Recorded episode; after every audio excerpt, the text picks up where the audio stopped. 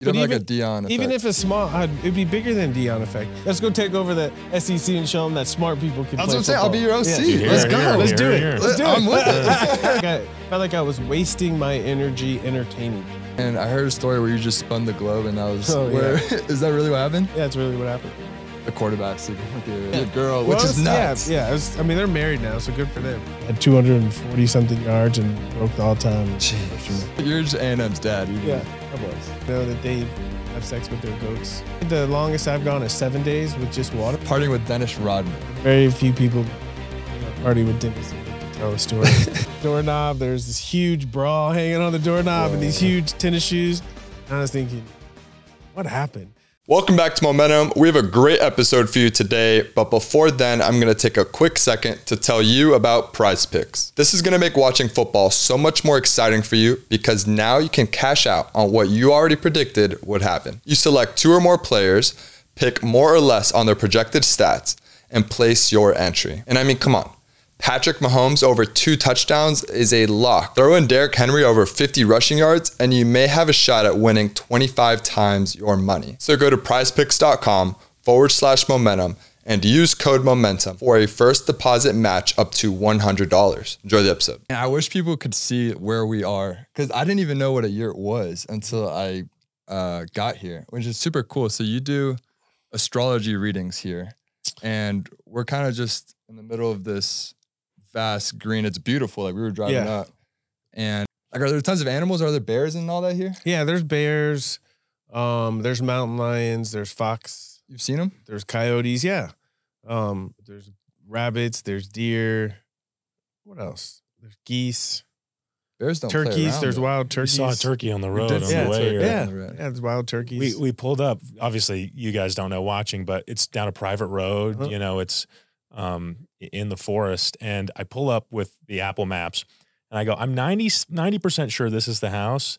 But if it's not, someone may come out with a shotgun, Yeah. and we're gonna, you know, have to talk to them, calm them down a little bit. Yeah. But then I saw the little Buddha by the door, and I'm like, I think we're in the right yeah, spot. You know, it's California. I mean, it is harvest season, so Mm. maybe, but it's California. You know, most people are pretty chill. right?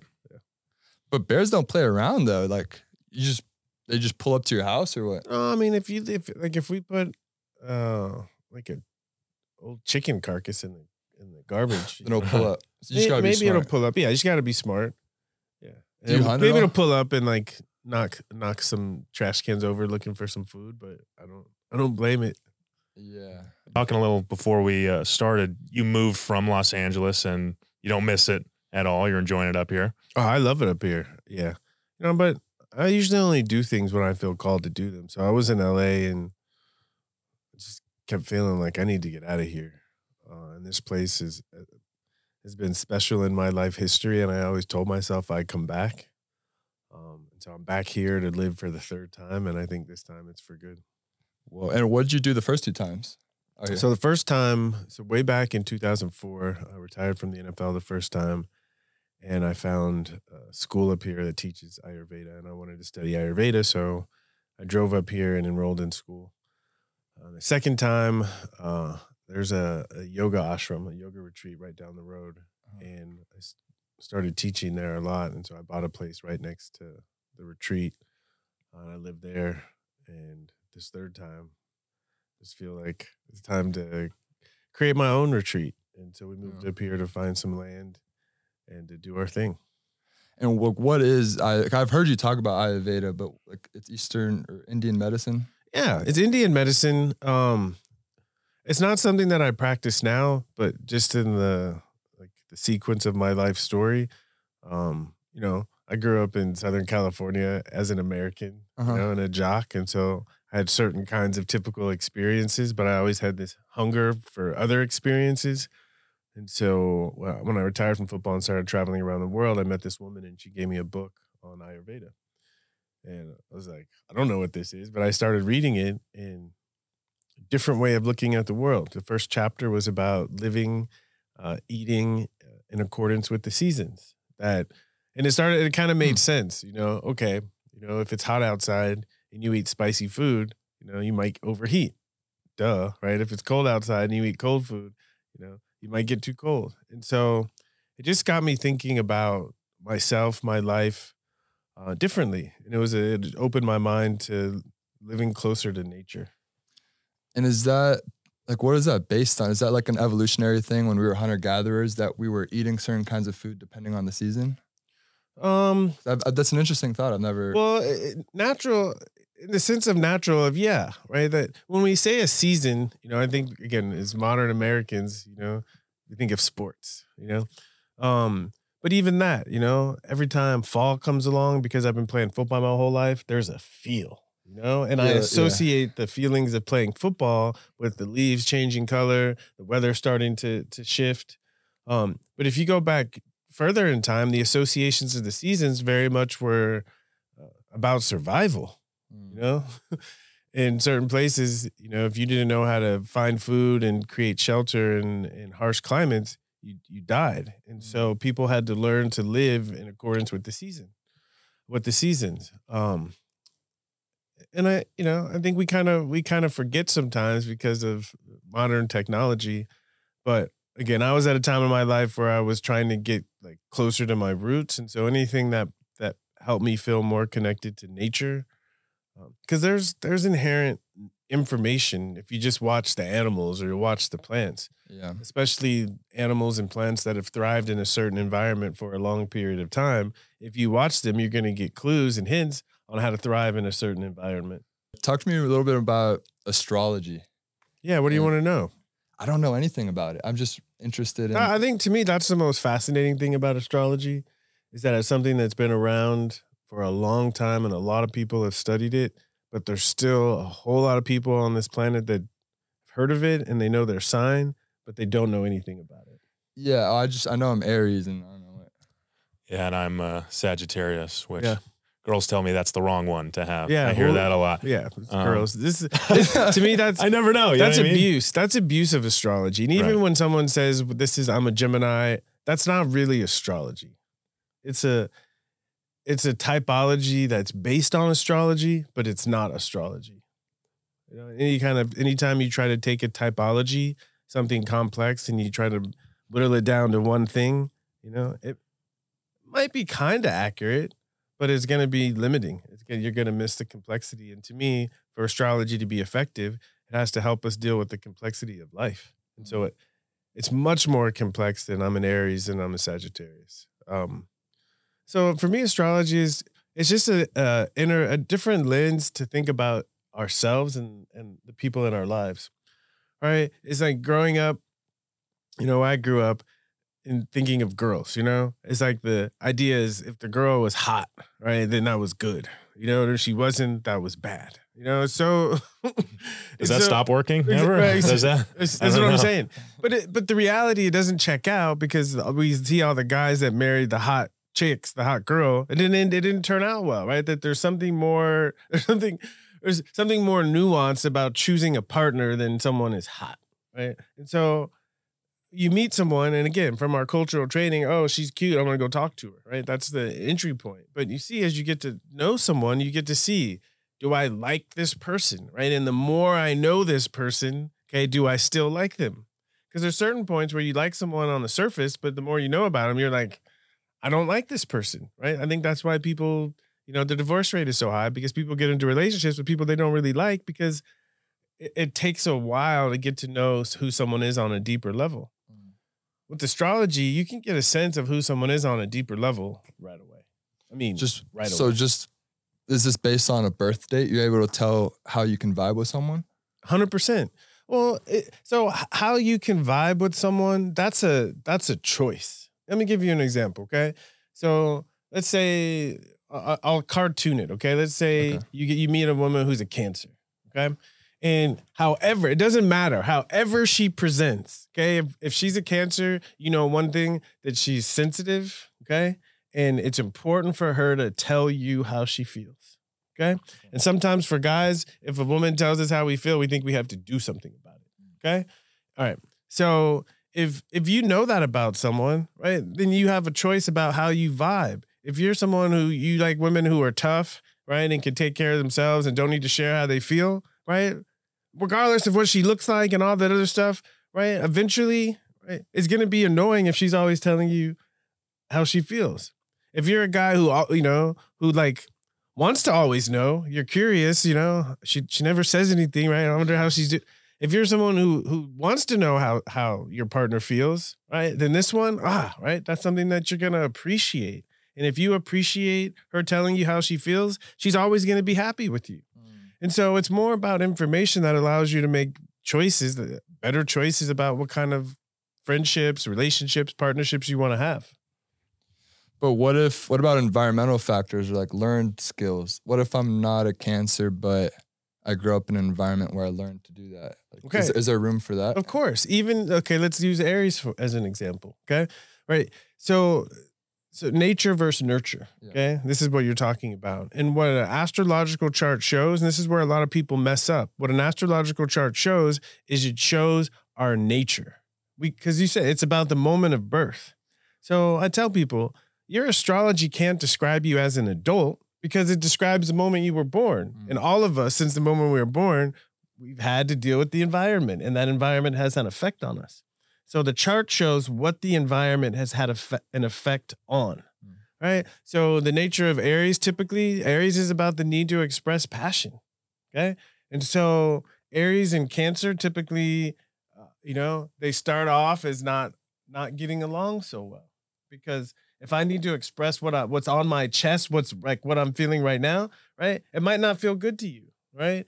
But if because if you're around a sensitive person, right, you have to slow down. Yeah. Okay. So uh, Aries around uh, sensitive people growing up, the conditioning, the Aries would have to learn to slow down.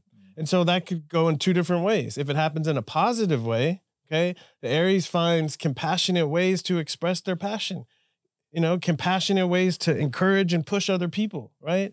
That because a true Aries, right, it's just that impulse to go, like a bull in a china shop, right? And if you're in an environment with sensitive people, right, you either learn, right, how to slow down, okay, or you learn that it's bad to be you, you know? I do feel like I'm pretty impulsive. Yeah.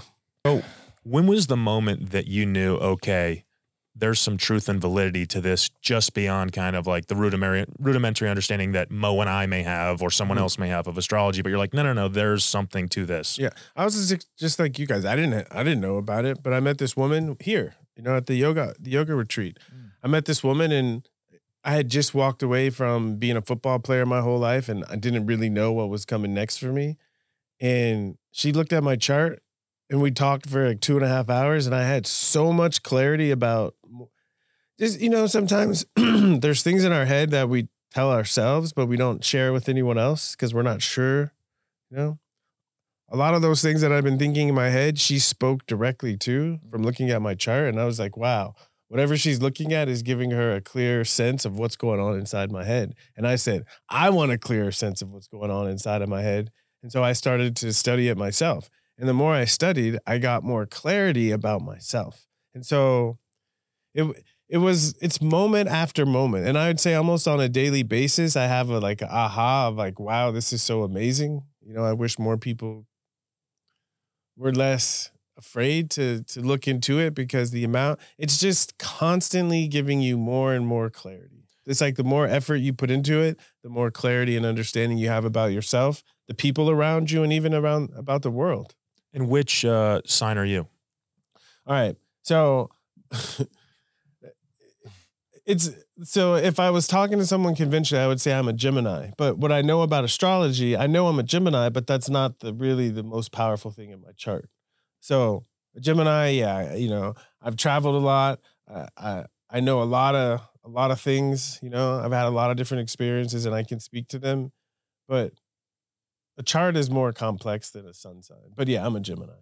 So where what are the intricacies of your chart specifically where you were like, aha, this is where we're getting somewhere? Yeah. So, um, my chart says that I'm supposed to be a healer. Okay. That's if, if I went to an astrologer who had no idea about anything except for this this two dimensional diagram. Okay. They would say you were put on this earth to be a healer. Okay. That's one of the first things that they would say. Right. And so my experience, okay, without astrology, all right, I was put on this earth to be a football player. Okay. That's my story. All right. And it was a powerful story. And there was a certain point in my career where I was thinking about, is this really the question without any astrology? is this really what I'm supposed to be doing? Right. You know, and I really thought about it. And the sense that I got when I really thought about it was no. Like you felt like you should be doing more. Not necessarily more. I felt like I should be doing something different because there's not much more you can do than being a professional athlete. Or- it requires Yeah. so much. I felt like I felt like I was wasting my energy entertaining people, and that I was actually put on the earth to help people. I meant in terms of impact. Yeah. Yeah. Well, I, I don't want to make it more or less. You know, Different. it's different, right? Because you know, someone could be famous, right, and have a huge impact on a lot of on a lot of people, but they're not being true to themselves. And so the impact that they're having is massive, but to the person it's not really what they're supposed to be doing. As opposed someone could be doing what they're true what they're truly doing, you know, what they're truly meant to be doing, and they might impact a tenth of the people, but that impact is so meaningful because it's an expression of who that person is that it's different. So that's why I don't like to think of it as more or less.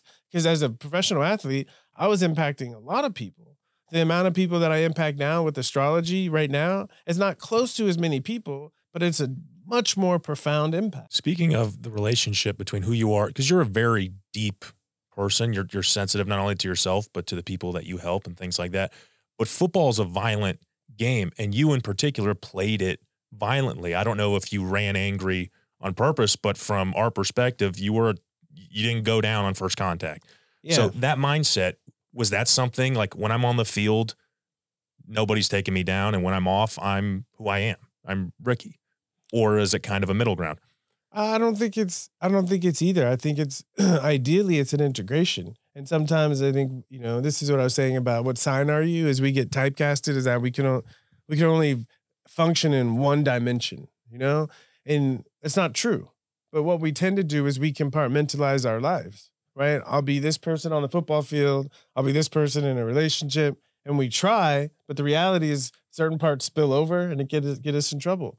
So I learned the hard way that I have to integrate it all. And what and what people don't realize about being the kind of football player that I was, I wouldn't have been able to play 11 years being that physical if I wasn't sensitive enough to be able to take care of myself. Because the whole point of sensitivity is to nurture, is to take care of yourself.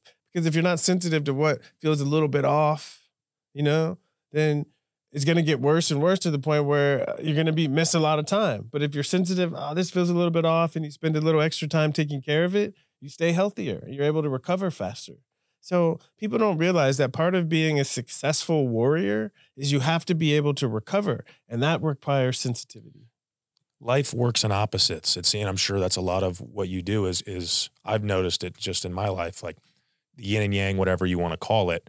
Um, many of the people who maybe are outwardly the most assertive or whatever in their jobs or whatever are often um, the most sensitive or quiet when they were children and they feel the need to. And I know even in my own life, I was a very I'm a comedian now, but I was a very shy, still am kid. Mhm. And and that kind of um pressure to like I need to say I need to, you know, and and matched with the observational skills, make for somebody who actually is a good public speaker in a weird, you know, way that you would have never seen coming. And with your life, I'm sure you didn't see, like you said, see this coming when you were a kid in San Diego or wherever else. Yeah.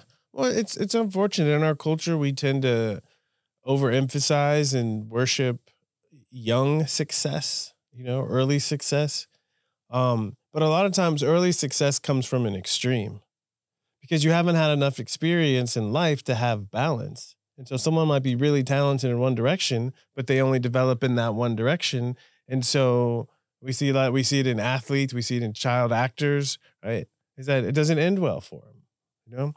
Uh, and so the reality is life is about balance because if you don't have balance, you go to extremes and something breaks, right? But the ability to be sensitive enough to what the crowd wants to hear and be confident enough to deliver it, you know, as a speaker, right? That's the that's the gift. The speaker that's very powerful, he might move people, but some people are going to be like, "What's he talking about?" The one that's too sensitive might be too uncertain about what to say that it doesn't come off. But someone who has that balance, right? People in the audience feel seen, right, and they feel moved at the same time.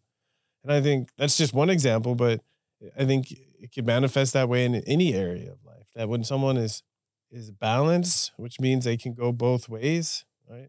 Then they're better able to meet any obstacle and adapt to any situation that that occurs. Do you feel now at this point in your life you're reaching that point of balance that you, I guess we all should aspire to?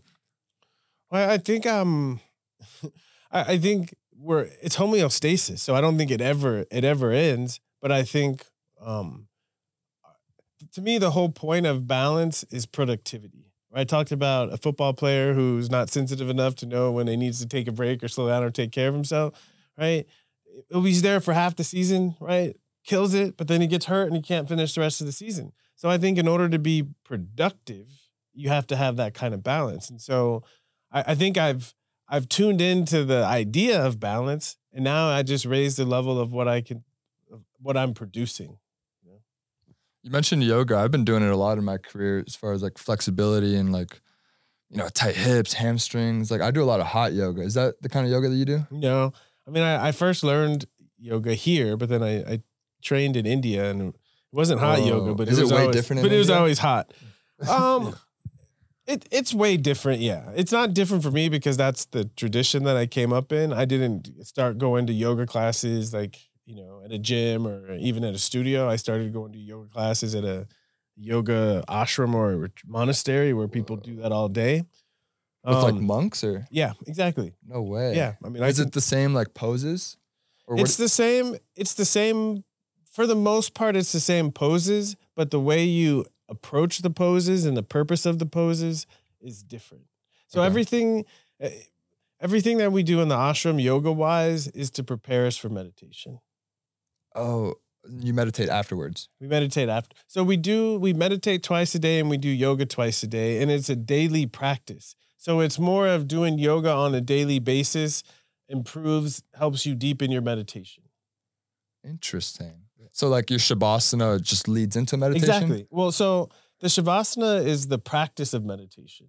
Okay. Yeah, it's like you know if, when so in the beginning we we start every morning at six o'clock with meditation, and mm-hmm. so for someone comes in from off the street and they sit down for the first time at six a.m. and they try to meditate, the mind is all over the place. That's how I feel. Okay. yeah. Someone, do you do a yoga class? Right, you'll notice the the first five ten minutes of yoga class, your mind is like this. But if it's a good teacher and you're focused, within a half an hour, you're like so focused on what you're doing. The mind is so focused, and from that focus state going into shavasana, it's easy for the it's easy to get to that relaxed state.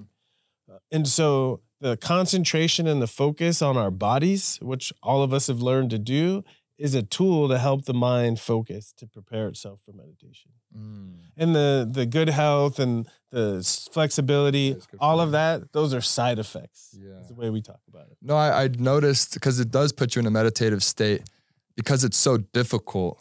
It's like it's just I put the same way like really hard workout or like running or like that's why I love football as Yeah. well because when you're on the field like I, you physically can't think of anything else because I mean to some extent your health's on the line. Yeah. That's Like, I- meditation. that's med- that's Yeah. meditation just means whatever it is, you're focused on one thing. I love that Yeah. because otherwise my mind's just going crazy. Yep, exactly. And I think Ah. especially for athletes, yoga is great because we're so used to using our focus and concentration on our body Yeah. That once we tap in, and again, if there's a good teacher, we're like there.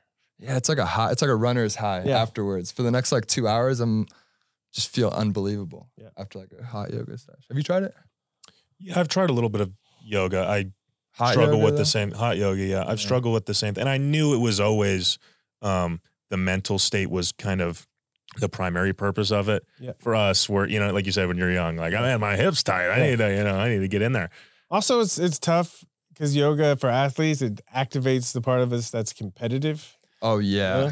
I'm in there and I'm like, it's all these uh like women in their like 40s, and I'm the only dude, and Yeah. like they're kicking my ass every time. Yeah, yeah. So part of the practice is, you know, eh, it's kind of like it's instead of competing with them, more competing with yourself. But the competing with yourself is more nuance of recognizing what muscles do I need to relax right now, what muscles do I need to activate right now, Yeah. and that focus and that attention to the detail of what muscles. That's what allows you to go deeper into the postures. It's more of the concentration and the focus than it is pushing yourself into a certain posture. And there's obviously a mind body connection there, which makes me wonder about like diet for instance. We were talking a little bit about that, but do you have a regimented diet of things you eat? Are there cheat foods that you love? Are there things that of course, you like to do? Of course. So what I've learned is listen to my body. You know, and it it works in two ways. One one version of listening to my body is what does my body want to eat right now? What does my body not want to eat right now? Okay. And the other thing of listening to my body is like if I'm craving something, you know, then I'll ask myself, is there anything in my is there any other way in my life that I can meet this craving than just food? You know? Mm. Because that I think and sometimes, you know, like I'm a fan of emotional eating, right? Especially if you realize what you're doing, right?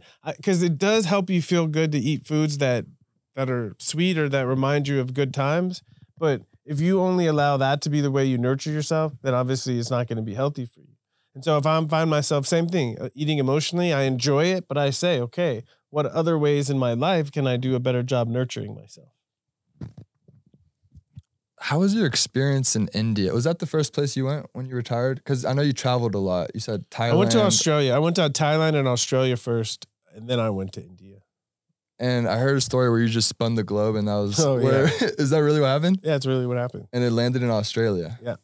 So you just so you retire. You're the best back in the league.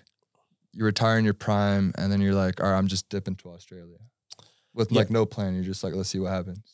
Well, yeah, because I was 27 and I'd lived my whole life, you know, in one direction, and I realized that direction was gave me a lot of experiences, but it it had little to do with what I felt what I was really supposed to be doing, and so I knew that I needed to go on some adventure. You know, most kids, you know, we read that book, the The Alchemist, you know, and I I've read that book. one. Yeah, What's that? and it's just it's about a guy who goes on a trip, you know. Okay. And so I read that book and I thought, I need that right now, Okay. and I could afford it, and so I did it.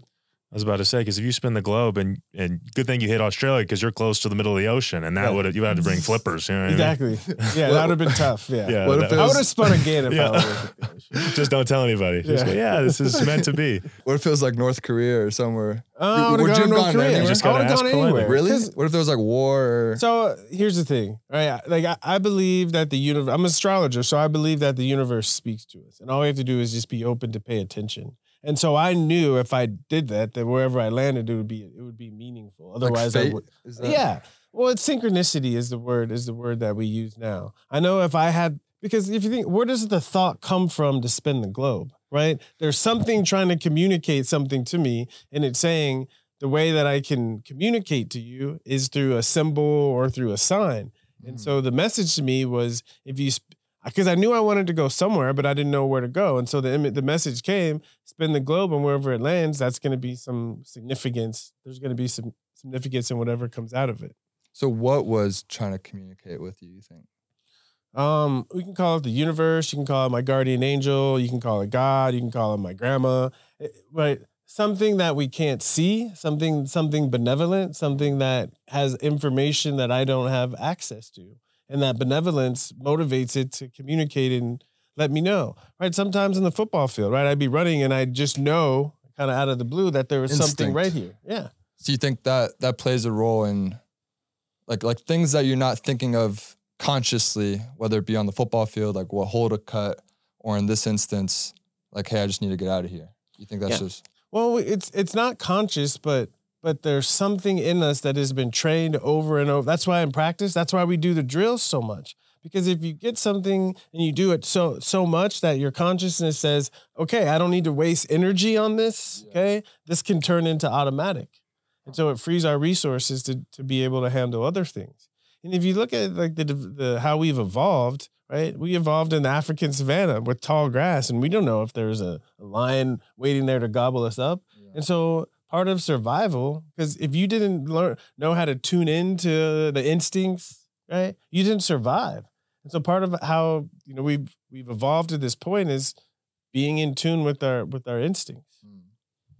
I heard Australia is a good time. Yeah, Australians like to have a good time. Aussies are Aussies are fun. Yeah, Yeah. it looks fun. Yeah. Um, yeah, women are beautiful. Weather is insane. I feel like everyone's fit, young. Down to earth. The the Aussies are really down to earth. Really? Really down to earth. They just want to have a good time. If you're a good person, right, that's all that's all that really matters. What'd you do out there? When I say good person, if you're like smiling and down to have a good time and you're relaxed, okay, Just you're good have a- vibes. good Yeah. vibes. Yeah.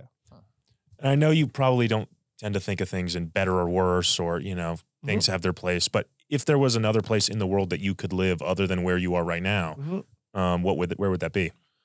Mm. Live. That's an interesting word. Um, I'd say live for a year. Yeah. You know, because to me, I feel like so much of what I, everything I do is tied to the work that I'm doing, and so for me, living in the place where I could best do my work, you know, would check the box. Um, but I really like Bali. I really like Bali. I could live there for a year. Uh, I really liked um, the northern part of Thailand. Mhm. I feel like I could live there for a year. I'm sure there's somewhere in India that I could live for a year. It'd have to be chill. India's kind of intense. like Um, the big cities, you're saying? yeah, big, oh, way way too too many people. Even some of the countrysides are intense. How for- so? Like what? Well, um, especially when the when the where the weather is intense. You know, Mm. um, you know, it's like if you live in the countryside, you spend the whole day pretty much in the fields working. Yeah. Yeah. There's a lot of Indians up here, huh? We had some really good Indian food last night. Yeah, in Northern California. yeah, Northern we, we California. noticed Yeah. there's tons. Yeah, Northern California's Great Indian food around here.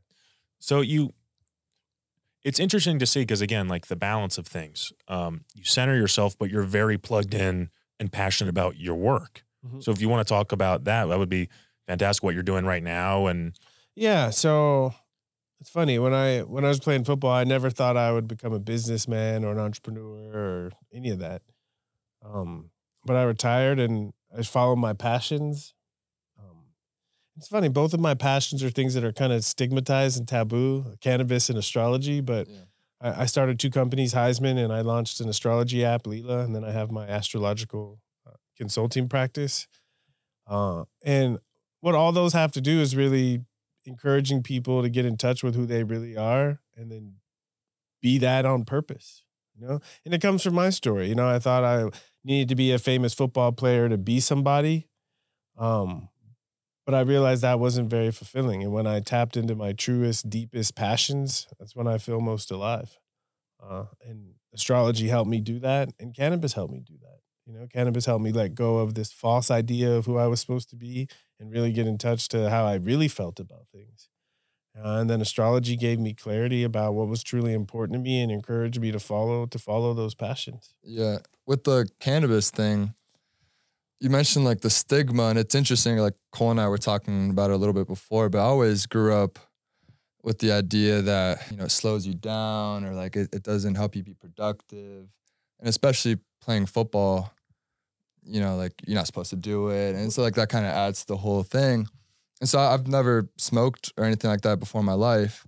And I've, I've just been listening to like a lot of your podcasts on different shows. And you had that one story at UT where your roommate offered you Yeah. a hit. And then the next two games, you ran for over 300 yards. And then you won the Heisman Trophy that year. And it kind of like, in a way, changed the course of your career because Mhm. it allowed you to like reduce anxiety and like, uh, and just think about the game rather than, and then you mentioned like something with, uh, the quarterback sleeping with your with Yeah. your girl, which Well, is it's- nuts. Yeah, yeah. was- I mean, they're married now, so good for them. But Um, like you, oh no way. Yeah. Okay, so Yeah, still married. But Good for yeah, them. Yeah, I would be so salty. Like, how are you not throwing hands? Uh, I was focused on other. All right, guys, we're going to take a quick break to tell you about what the boys over at Prize Picks are cooking up for you. They created the simplest and number one daily fantasy sports app. I can make my picks and submit the entries in less than 60 seconds. That's less than a minute to not only make some money, but also add some extra excitement to the game. I'm telling you, there is nothing like having some extra stakes attached to a game when you're hanging out with the boys on a Saturday afternoon. So go to prizepicks.com forward slash momentum and use code momentum for a first deposit match up to $100. Now back to the episode. things. This is, you know, we talk we've kind of talked around it. Like one of the things when people start to meditate, right? Yeah. What they all say is I noticed that things that used to bother me don't bother me so much anymore. Right? Even Because- back then, though? Yeah. Because whatever whatever we pay attention to, right? That's what's going to bother us. If we don't pay attention to it, it's not going to bother us. And so wherever we put our attention, whatever we focus on, if I spent all my time thinking about him and my girl doing whatever they're doing, I'd have been miserable. I think that's that's one of the beautiful things about having we talked about sports, but also cannabis having a short term memory, Mm. right? If you forget about something that's worrying you, then guess what? While you forgot about it, you ain't worrying about it. And even more importantly, if you direct your attention to something that feels good to you, something that you can do, something productive, right? Then you you use your energy to solve problems. See, here's the here's the way that I would look at it, and I don't know if this is healthy, but it has been productive. Say I was in that situation where something like that happened, I would use that anger Mm. and channel it, and that's what they teach you in, in football, right? Yeah. Run angry, you know, Yeah. play angry, and it it works, but I'm sure there's a negative side to it. Not really. It, it, really, so that even So it- that's okay. It, so there in psychology they talk about sublimation, and what you just talked about is sublimation. You take a destructive energy that would drive you crazy, and you put it somewhere where it can be useful. Where I would say if someone only did that and they never got to the source of what choices they were making to keep putting themselves in situations that were pissing them off, where they're getting that energy. exactly views, right. exactly right then then it becomes an issue but if you're sublimating it but also dealing with the cause of the issue um and the cause of the issue is just you know it's kind of sublimation it's just finding things that you're really passionate about you know then anger is raised to a higher frequency of to passion Are you still very plugged into the NFL and what goes? Are you still a, a fan? I, I wouldn't say I'm plugged in as far as like knowing the stats and all and Mhm. who the players are. But anytime a game is on, I'm plugged into Yeah. football. Right. And I can't. I can't. You help it. love like the game, like Yes. scheme. exactly. Right. Exactly. Yeah. Yeah. You think you could coach? Hell yeah, I some could point. coach. Well, like I, I, know I you did can, coach. but like would you? no, no, no. If someone gave me an opportunity, I'd coach and I'd be a extremely. I'd be a really good coach. So I, I coached running backs for one year at a s- at a small college in San Antonio, and I work with those kids and all. They broke records. Really? They broke records, you know, because to me, I had good coaches, but the best coach I ever had was me coaching myself. Yeah. And and I just used the same general techniques that I use to get the best out of myself, to get the best out of the, the kids that I coached. Like if UT wanted you to be the head coach, would you say yeah? Hell yeah. I, I mean, That'd be that- sick. that's a stretch. You don't but have even, like a Deion effect. even if a small, I'd, it'd be bigger than Deion effect. Mm. Even if a smaller school offered me, offered me, you know, because again, I, I have when I say better than Deion or different than Deion, is because I'm an astrologer, and so when I'm coaching these kids, I'm not just looking at what I see with my eyes. I'm looking at something deeper, Mm. and I'll be able to access and tap into deeper levels of, of motivation and and skill development than than others because I have that added level of clarity. Yeah. If you were running a program, would you holistically implement a lot of the things that you do here with the football players? Hundred percent. That that would be my main motivation for wanting to do it.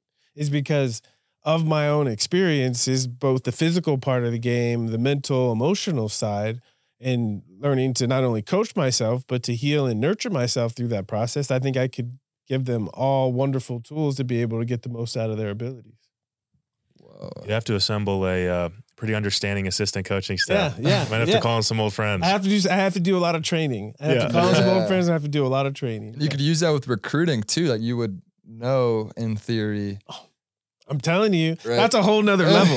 you know, because because with astrology, you can get a sense of who someone is, but you can also get a sense of the things that they're going to go through. Mm. You know, and so if you you know if you look at a chart and you see someone is going through a time where they're going to be like learning how to be suc successful, right? You want to recruit those guys because you know they're going to be manifesting success, and you can help train them how to handle it and how to build on it. Yeah.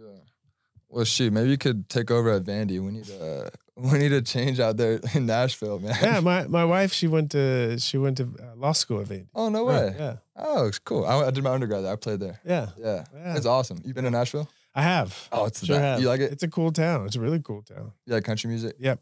So you know, my, I think it was my senior year. My senior year, yeah.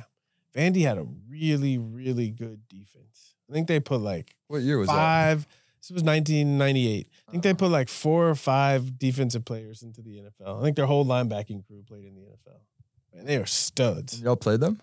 We didn't play against them. Oh, I just remember because you know Vandy's not typically known as a football school, Yeah. but that year Yeah, yeah. they made they made some noise. Yeah, we've had ups and downs. Like under the Franklin Yeah. there's like they're winning like nine games is like, yeah, it's elite. Yeah. for- That's you know, you guys are in a tough tough conference. Yeah, with the academic restrictions and all Yeah. that stuff. It's time to go. Can we be on? They No, it's gotta- not, Come bro. on, No, it's, it's time not. to go. No, It's you- a sleeping giant. When, when Ricky gets there, man, yeah, it's sleeping. we're, all we're right. about to be in the playoffs. I think they're you know I think they're more It's of a very Big possible. East. I think they're, they're a Big East team. well, there's no Big East anymore. What? Oh, what's what replaced the Big, Big East? Ten?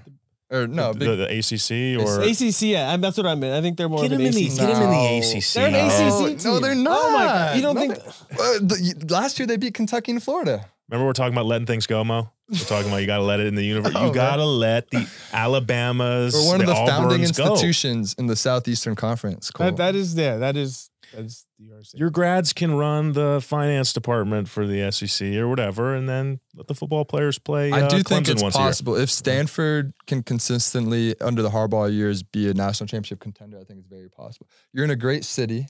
Think of all the other SEC cities. Like as a recruit, do I want to live in Nashville, Tennessee, or Oxford, Mississippi? But to me, that's not really an SEC conversation because people go to the SEC to play football, not to have quality of Well, I'm saying if, if I'm pitching a recruit, like that's that's a, a component of it. but I think that works and that works better in a different conference.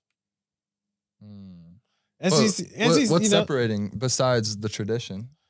Well, but to me, I, I- I think if someone goes to a SEC school, and I'm putting Texas in this category now, that what they're saying is the prior the my primary focus is football, not even other sports. Yeah. My primary focus is football, right? Where uh, Va- Vandy can field good football teams, but never are they going to say, "I go to Vanderbilt primarily to be a football player." But that can be used as a competitive advantage for a subset of kids. Maybe someone like you. Hell, I'm, you, you- now you're on it. See, I would love to coach somewhere like I would love to coach somewhere in Vandy, and I would go recruit all the smart kids. That's what I'm saying. I would recruit all the smart kids in the country and say, "Let's go take over. Let's go take over the SEC and show them that smart people can That's play what I'm saying. I'll be your OC. Yeah. Dude, Let's here, go. here, Let's here, do it. here. Let's do it. I'm with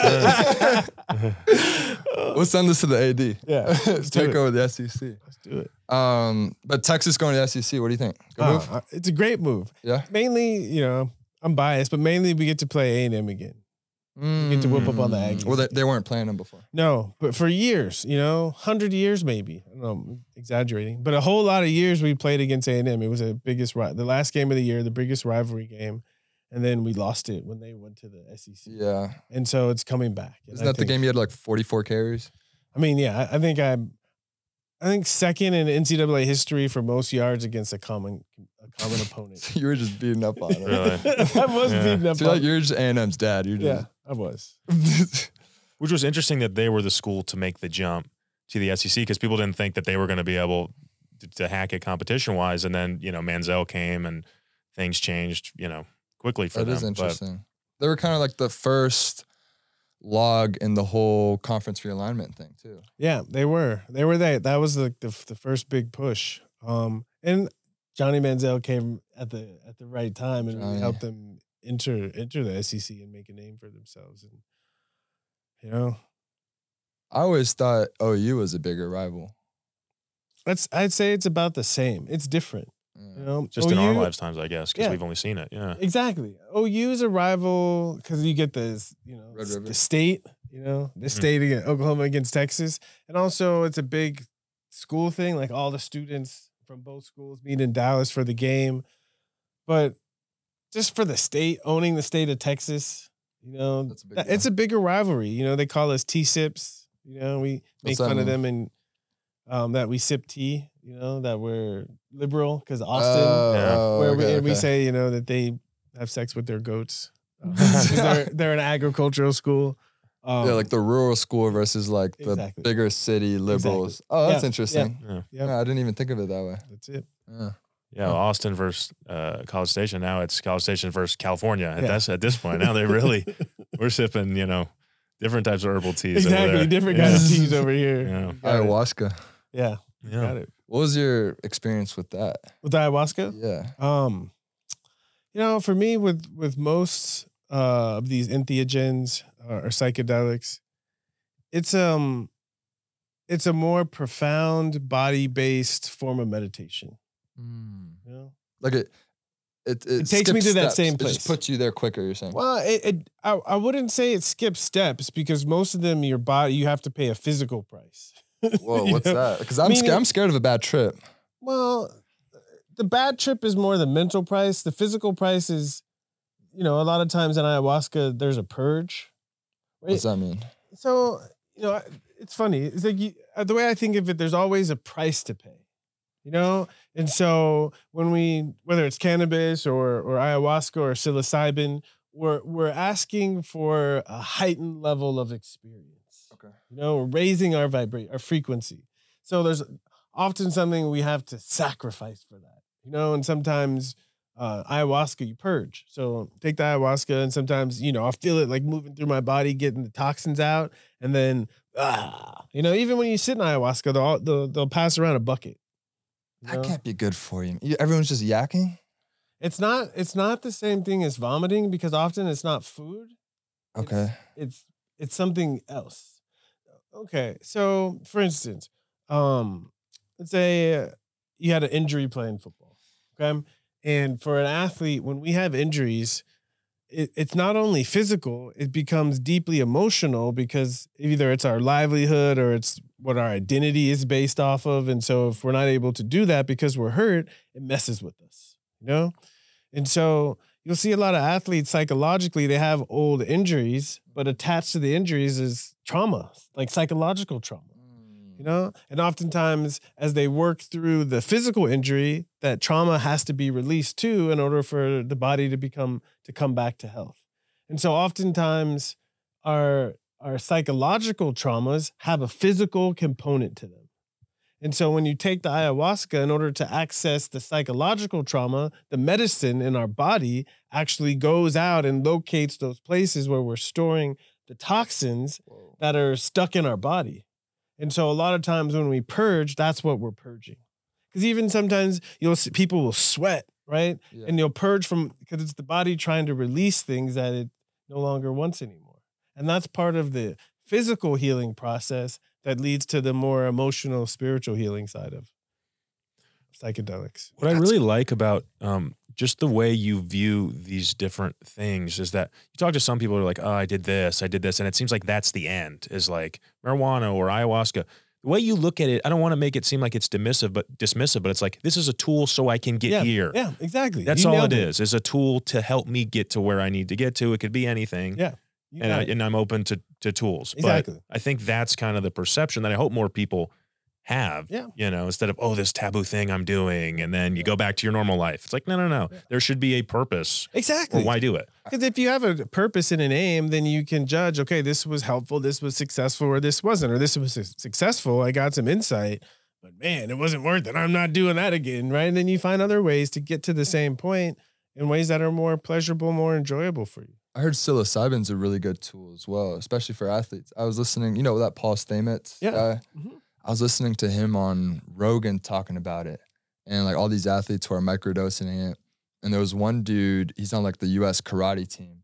He microdoses it, so it's like you're not getting high, but in theory you're still getting like benefits from it. Mhm. And he talks about being able to see his opponent's moves before they happen, Mhm. which is trippy. And then there's all these like mice studies with um, like traumatic brain injuries with psilocybin, which for me, like I've had a few concussions, so Yeah. that piqued my interest. And like anyone who's played football, obviously you're getting hit in the head. Yeah. Um, but just general benefits, it like it blew my mind. The whole mushroom thing, like the mycelium world, is Yeah. wild. I mean, it, it's it blows our mind because it's like we're in this this crossover time where what the scientists are now finding out through modern research.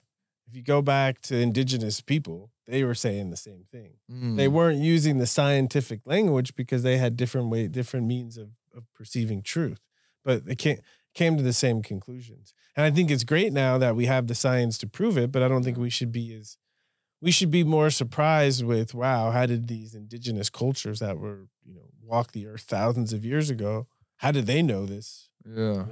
Because there's you know cannabis, psilocybin, these are things that were used to assist in hunting.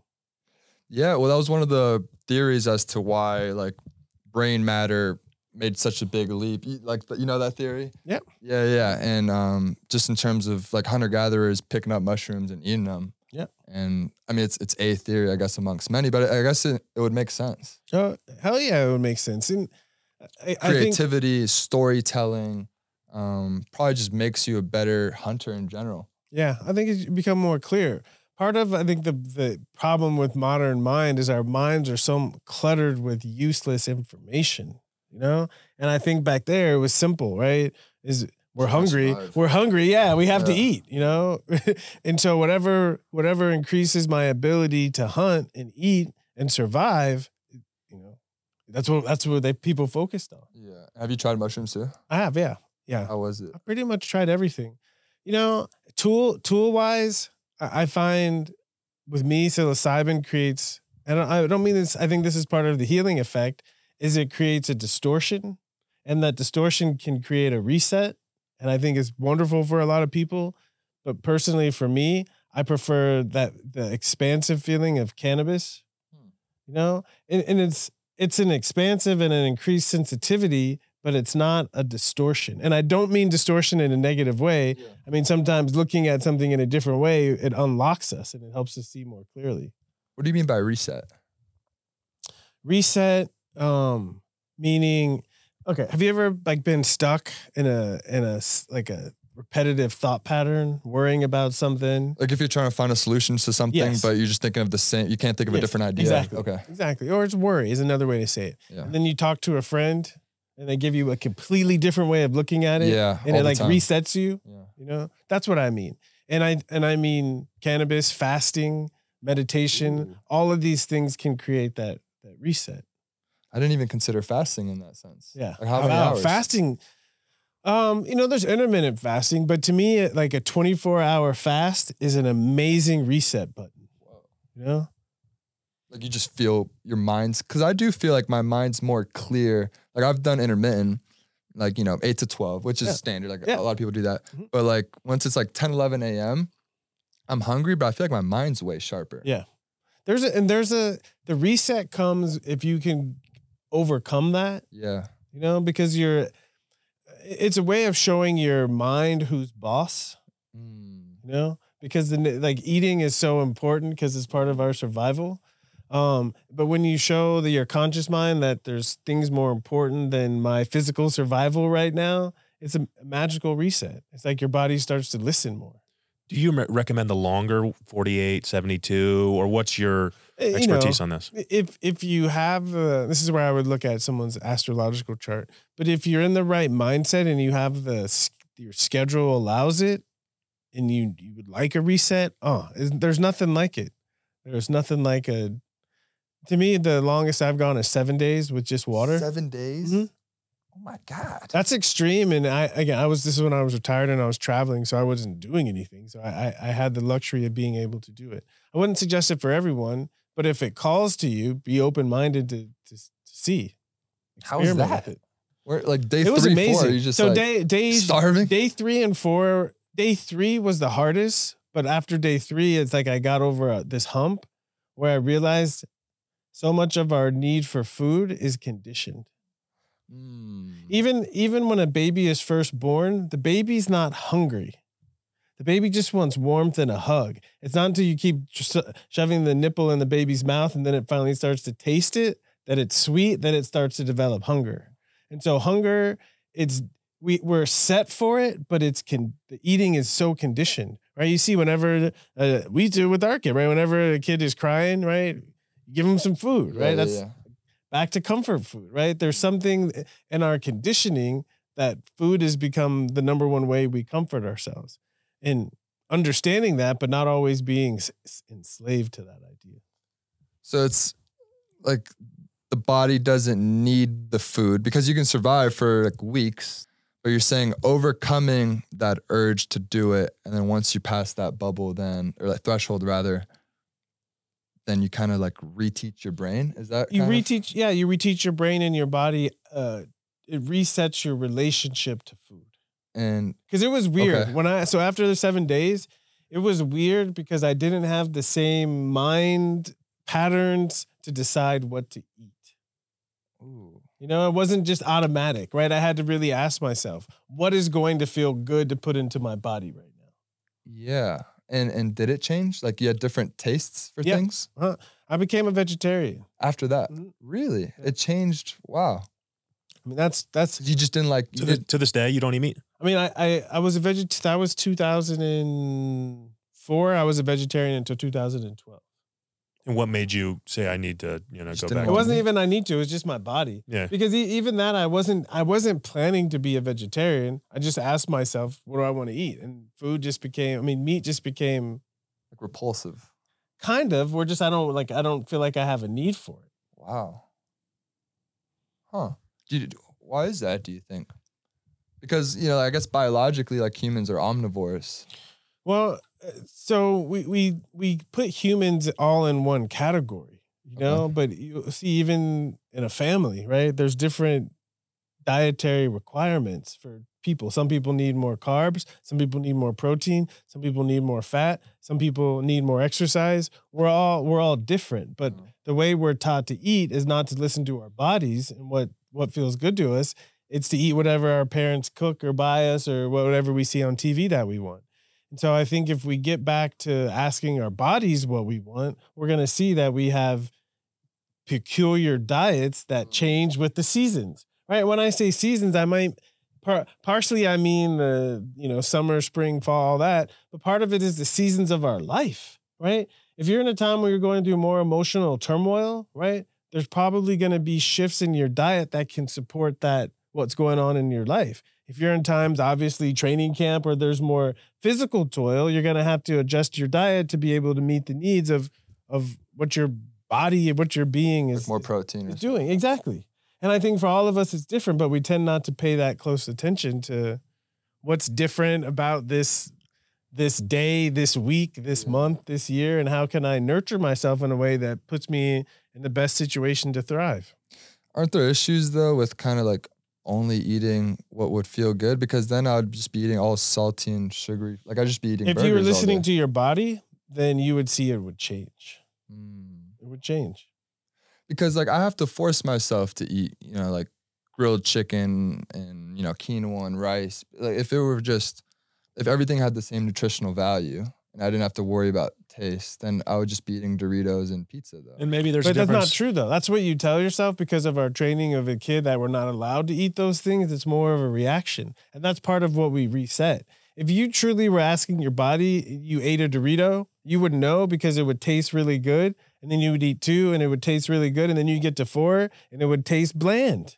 Because Really? if you were really in it for the actual flavor of it, see, like what happens is we get into the habit of just popping things. We're not even tasting it anymore even your favorite food, if you just took time and really tasted it, those first two or three bites would be ah. But then you would see four, five, and six, it would start to fall off, and then you would put, you would slide it away. And I guarantee there's times in your life where inadvertently you were doing that, right? Something that you thought you would like, and you had a couple bites, and you were like, "I'm good."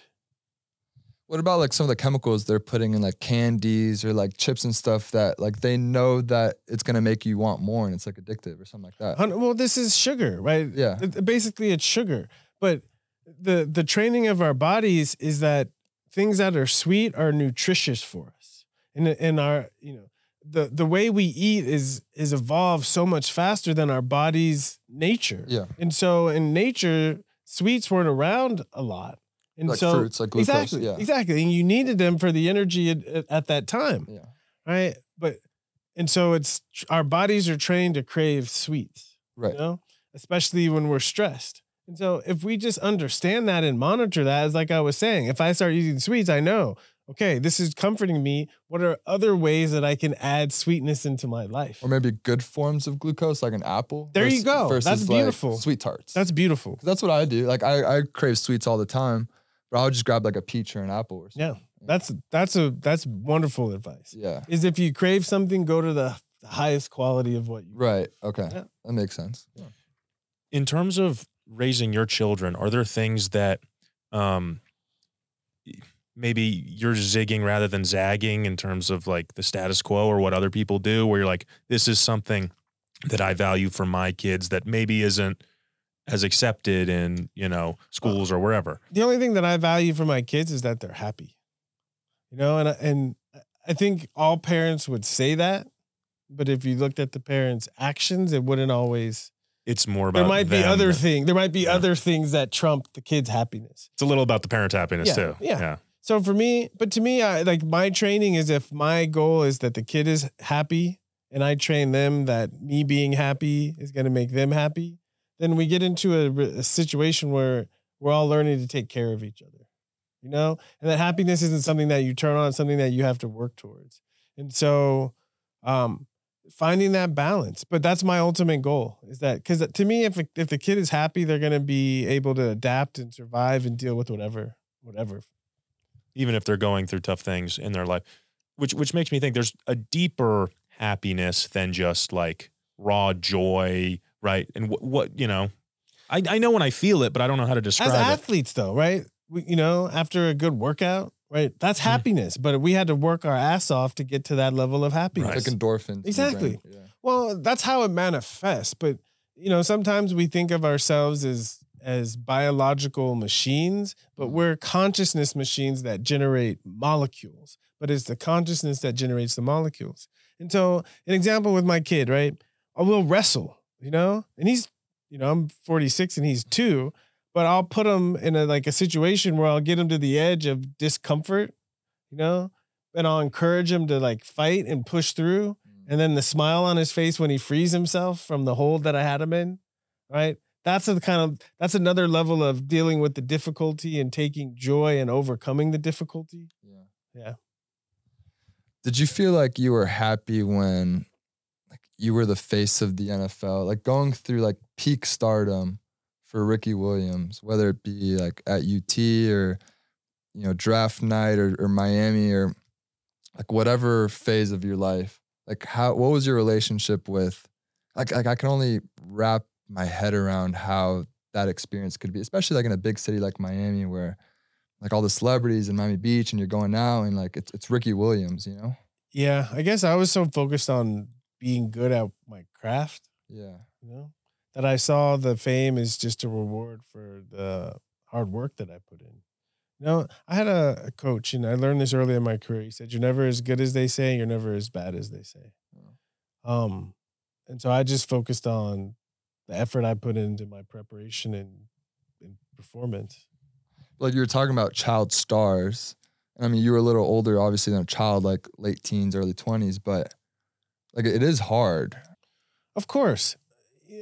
I think because of our culture's fascination with fame is that we think fame is the, the the aim. But to me, the whole purpose of being famous is that you have a platform to make a difference. Yeah. But oftentimes we spend our time working on the fame, not working on building character so that we can make a difference. Um, and that's my big thing because especially in football, especially in football, all of the things we learn, how to work together as a team, how to support each other, uh, how to prepare, how to deal with adversity. All those things are all the things you need to be really, truly happy in life, fulfilled in life. Yeah. But if you only apply it to your sport, you're missing the opportunity to, for greater, deeper levels of fulfillment. I'm sure you've been asked this a million times, but it just really is interesting to me. Um, when you when you first left after, at the height of your career, were you confident? Like social media obviously changes things now. It's harder to escape unless you just completely ditch it. But um, you had to be so, I'm sure, cemented in your decision and yourself to talk to a, a multi-billion-dollar corporation and say, "Hey, I'm I'm out."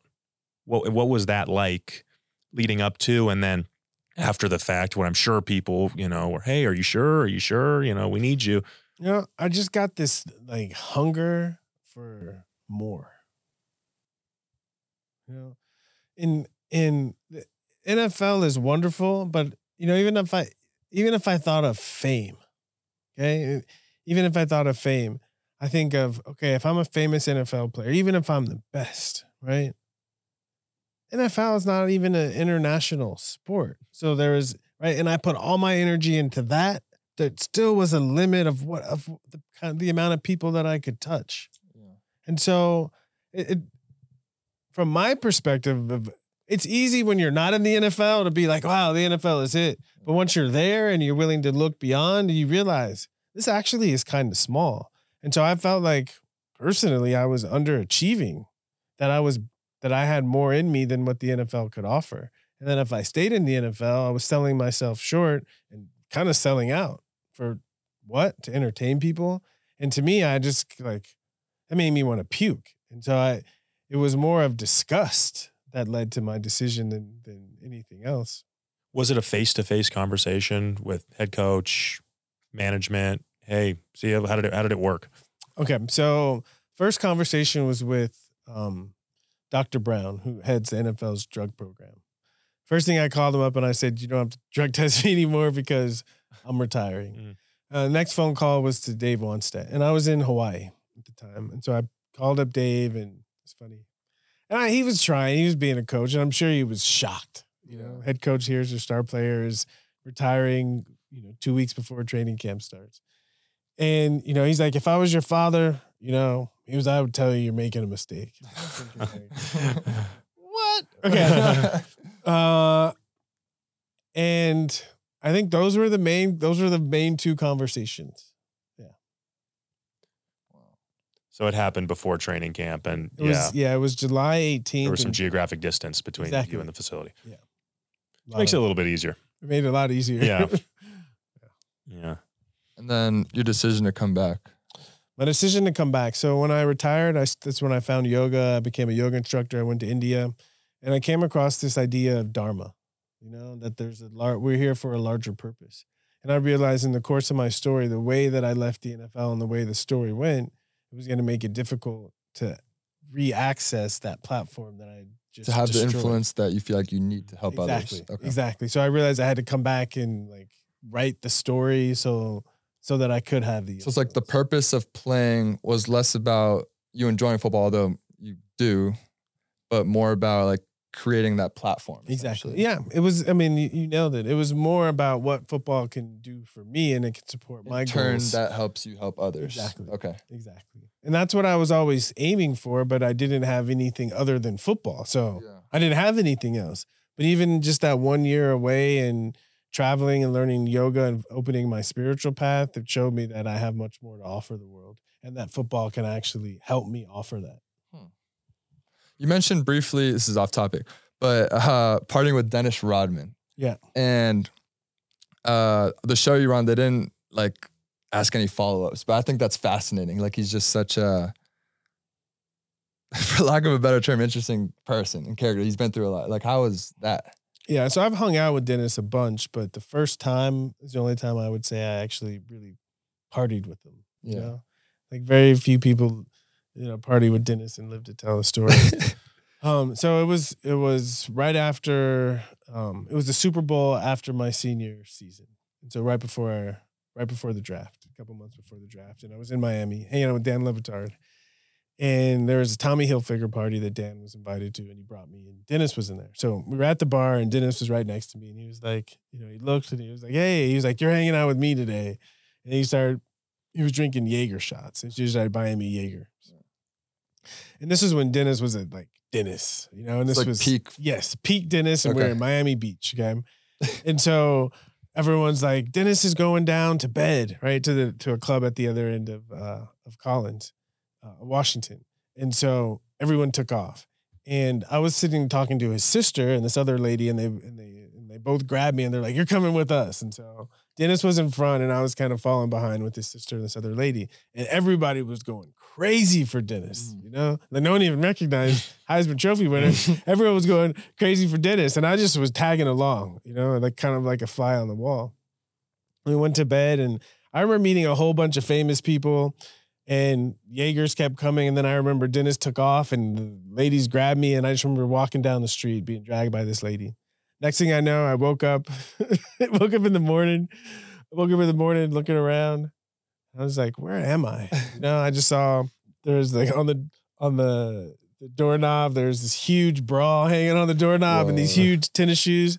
And I was thinking, what happened? So I opened the the door to the room and I looked and there's just a hallway of rooms mm-hmm. and like a and like a stair like a little stairs that went up. So I went up the stairs and Miami Beach, right, looking out the, the window. I looked around and there was this guy sitting on the couch and he just looked at me and he just started laughing, you know? And I was like, Uh, what happened? Like, you don't know what Hey, happened. what Yeah. happened and where am I? And this is when Dennis was married to Carmen Electra. Mm. And so they were in the bedroom back there, and then they broke down that the party was here, and they tried to invite me, but I passed out, and so they threw me in the bed. And It's like a scene from The Hangover. exactly, Yeah. So you just blacked out like drunk or Yeah, yeah. Are the Jaeger's got me. are there any healing properties to alcohol, or is that just fun? That's just There, there are what healing. There definitely are healing. Anything that helps you relax is healing. Mhm. You know, some people go overboard and get too relaxed, and they it is. go like to at night. poison. Got a little too relaxed. Yeah. yeah, he fell asleep. yeah. But there's anything that puts you in that in that receptive, open minded mood is medicine.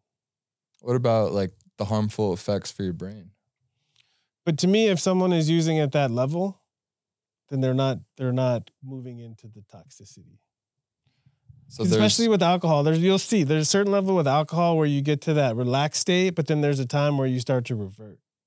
And I had a teacher would talk about this. He's like, when you start drinking alcohol too much, right? You go back to your mammal, your mammalian state, you know, and then you go back to your reptile state, you know, and then you go back and you shut down and you die. And so there's a limit, right? And same thing with anything. I anything, meditation, anything can be done in in excess. It's really about listening to your body, listening to yourself. And if you're truly open and you're truly listening, you'll know when you're going too far. It'll be obvious. has Dennis ever talked about like Kim Jong Un or anything like that? No. Any of his visits over there? He just laughs when I would, you know, he'd If you brought it up, he would just laugh. he would just laugh and say he's crazy. That's what he would say. Yeah. He's crazy.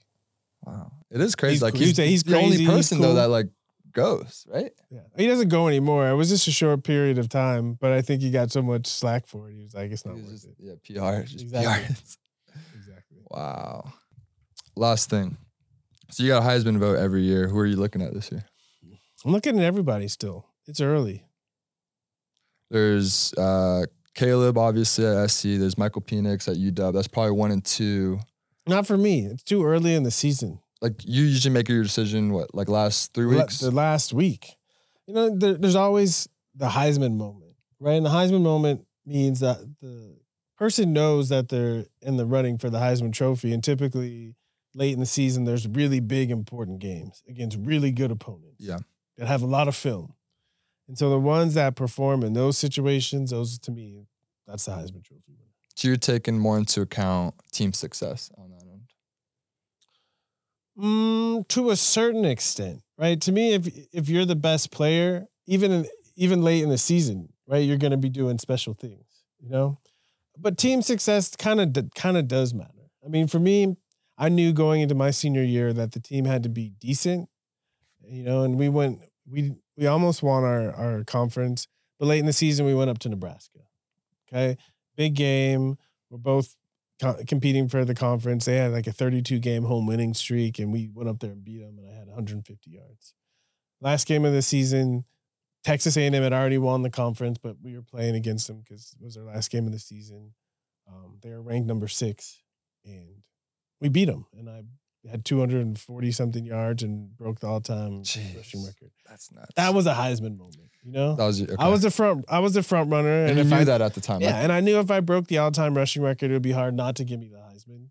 Um, but to do it on a 60-yard run, I made it, you know, made it easy for that's the him. moment. Yeah. That was the Heisman moment. Wow. Charles Woodson, the year before, he returned the punt against Ohio And he State. did the Yeah. yeah. That's iconic. Yeah. Yeah. It is cool to be. It's a fraternity, right? Yeah, it is definitely. To be a part of. Do you go to New York every year? I, I didn't for a long time, but um, I started going the year. I think the year that um Baker won. Okay. Baker so, Mayfield we started going. What is that? 2018, 19? I got to get you in the Heisman House commercials, man. Yeah, I, I, I was I used to be in them a bunch, but I think Wendy's one of the big sponsors. They're mm-hmm. like anti-cannabis. Oh, really? It would get 'em- get people to eat more food, though, would it not? I mean, They're I, gonna come- I I'm think- telling you, all, all these these snack food companies and fast food companies, they're going to be the first to come around Yeah. to, Yeah. to having cannabis commercial, or at least it's not going to be obvious, you know, but you'll know because you'll see me in the commercial. Right. Like, Why are they against cannabis? Is like Wendy's, A, I think they're just probably from the Midwest and just wholesome. just okay. Uh, older people, right? Older people, Like a and I don't blame them, right? That that's that was the training that they received. That was their conditioning, you know. And the environment is, especially when you're a kid and you're going to get in trouble for something. That's a powerful tool and for for conditioning. Hmm. Well, thank you, brother. Yeah, that was thank you awesome, very brother. much. Of course, Yeah. Thank you very guys. much.